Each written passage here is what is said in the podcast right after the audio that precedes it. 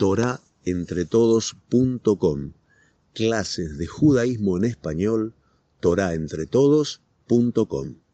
Entre las noticias difíciles que llegan desde todo el mundo y en este caso desde Israel, está la del asesinato de un padre de cuatro chicos, un eh, rabino ultraortodoxo de la ciudad de Petah Tikva, que fue asesinado, eh, el rabino Shai Ohayon.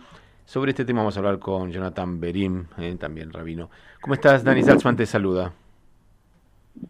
¿Qué tal? Mucho gusto. Eh, aparentemente uno se va desacostumbrando, digo, afortunadamente, no todos los días se escucha hoy hablar de un atentado, ha pasado bastante tiempo. Contame un poco cómo, cómo impacta, ¿no? Saber que uno puede salir a la calle eh, y no regresar.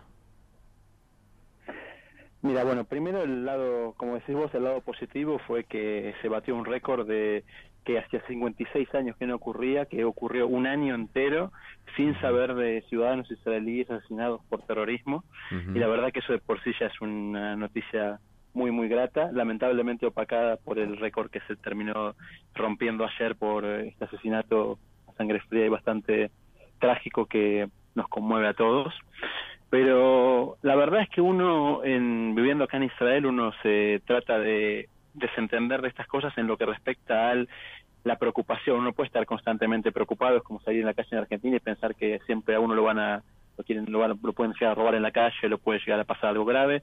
Son cosas que lamentablemente pasan, esperemos que como se está dando cada vez ocurran menos, pero evitar pensar y lo que sí es el, el ver la parte positiva, como te dije antes. Primero, la, cómo descendió la cantidad de, de, de situaciones de estas, de desgracias de este tipo, y por otro lado el, el hecho de eh, ver también lo que es el cuando cuando sí ocurren la solidaridad que surge y que es algo que realmente conmueve para bien ver cómo toda la gente todos nos ponemos del mismo lado no hay separaciones no hay de desuniones, sino que todo lo contrario, solidaridad, responsabilidad, pensar en el otro, estar atento, y esa es la forma de salir a la calle, salir de la calle pensando en la parte positiva, en el aspecto lindo de la vida, y que si Dios no quiere que ocurre algo negativo, estamos ahí para ayudar al otro, para, para ponerle la espalda por el de al lado y para mostrar esa unión que puede caracterizarnos, que, que debería ser algo, algo habitual.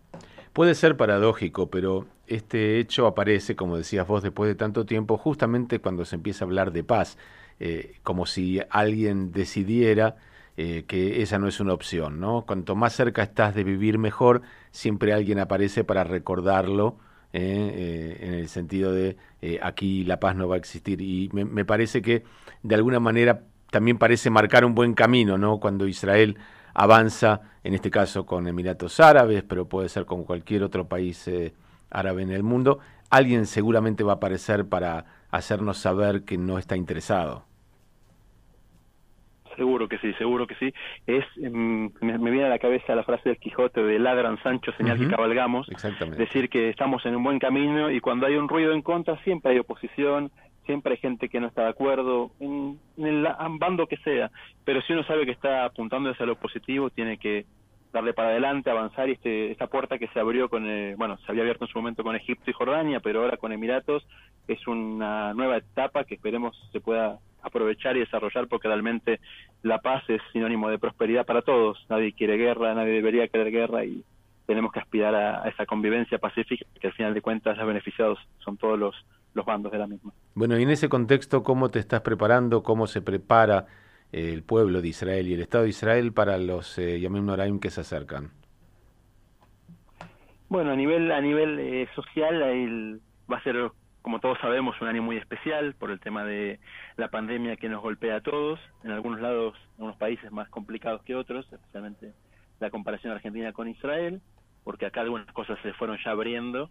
Si bien la vida no es normal, no es normal y, todavía falta mucho para llegar a la normalidad. Esperemos que la vacuna esté pronto lleguemos a la normalidad, pero la gente igual se está preparando, los eh, templos están adaptando a las nuevas eh, restricciones para, para poder enfrentar la pandemia y no dejar de lado la parte ritual de, cumplimiento de hacer el, las ceremonias y con toda la gente participando de, de las mismas de la mejor manera posible. ¿Y vos en qué ciudad estás ahora?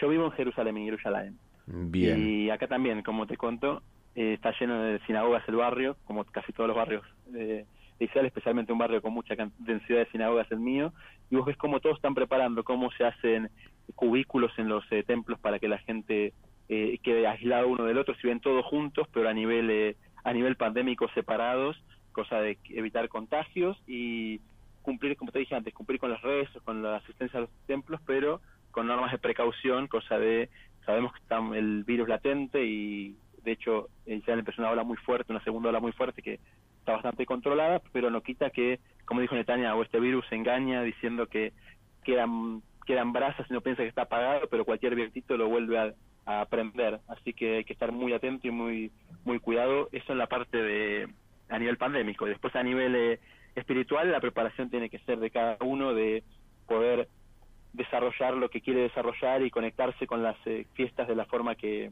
que más le, le va a significar para poder lograr de ellas lo que generalmente el judaísmo pide de cada ser humano, que es que sea mejor ser humano, que seamos mejores personas. Y eso está en, en lo que nosotros decidimos hacer, en lo que eh, la forma de encarar las cosas.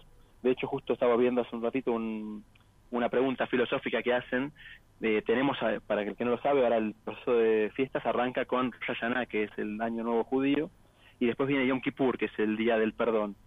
Si uno tiene que verlo a nivel espiritual, diría que Rosh Hashanah es el juicio divino y Yom Kippur es la, el, perdón. Pero a nivel lógico no tiene mucho sentido, porque si a uno le hace una multa de auto en la calle, está por la calle y lo para un de tránsito le pone una multa por conducir a alta velocidad, sin cinturón, la multa que sea, y de repente imagínense que uno va a la ventanilla a pagar la multa y después de eso va al juzgado a pedir que lo indulten de la multa. El orden no es correcto, primero pedís que te indulten y después vas a, a la ventanilla a pagar la diferencia de lo que esté faltando. En cambio, Rosh Hashanah y Yom Kippur parecen que están al revés. Primero perdone Dios, que perdone Dios lo que hicimos mal, y después nos juzgue. Si nos juzga con la mochila de errores encima, no crea que sea positivo el, el, juicio divino. Y ahí justamente hay una respuesta filosófica muy linda que habla de a dónde enfoca cada parte. Y ahora Rosh Hashanah enfoca al futuro, Yom Kippur enfoca, enfoca al pasado. Yom Kippur es el perdón de, de las cosas que uno que hizo mal, o sea, está mirando para atrás, en qué me equivoqué, qué puedo mejorar.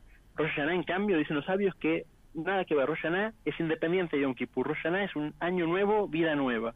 Vos planteale a Dios qué querés, qué proyectos tenés, mirá futuro.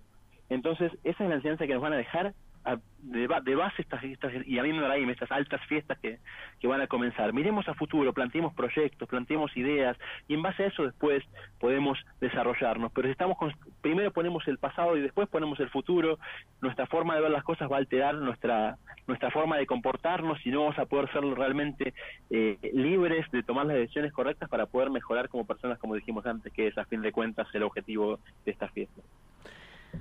Seguramente un año particular, pero también con mucho para, para aprender. Estaba pensando que para mucha gente en el pueblo judío, justamente Rosh Hashanah Yom Kippur es una fiesta entre comillas familiar, gastronómica, de encuentro entre personas. Y a lo mejor este año, en el que no todos nos vamos a poder encontrar y la mayoría va a estar eh, eh, con su familia conviviente, digamos, solamente, eh, sirva para encontrarle otro sentido, para encontrarle otra vuelta de tuerca al al significado. Y todo eh, entonces será eh, positivo, encontraremos algo positivo para, para que también ese reencuentro, ojalá llegue el año siguiente, tenga otro valor que el que tenía el habitual, el que está bien, pasa otro año y nos volvemos a encontrar. Jonathan, te mandamos un abrazo grande para mañana, un Shabbat Shalom para vos, para tu familia, ojalá estén todos muy muy bien, cuídense y seguimos en contacto.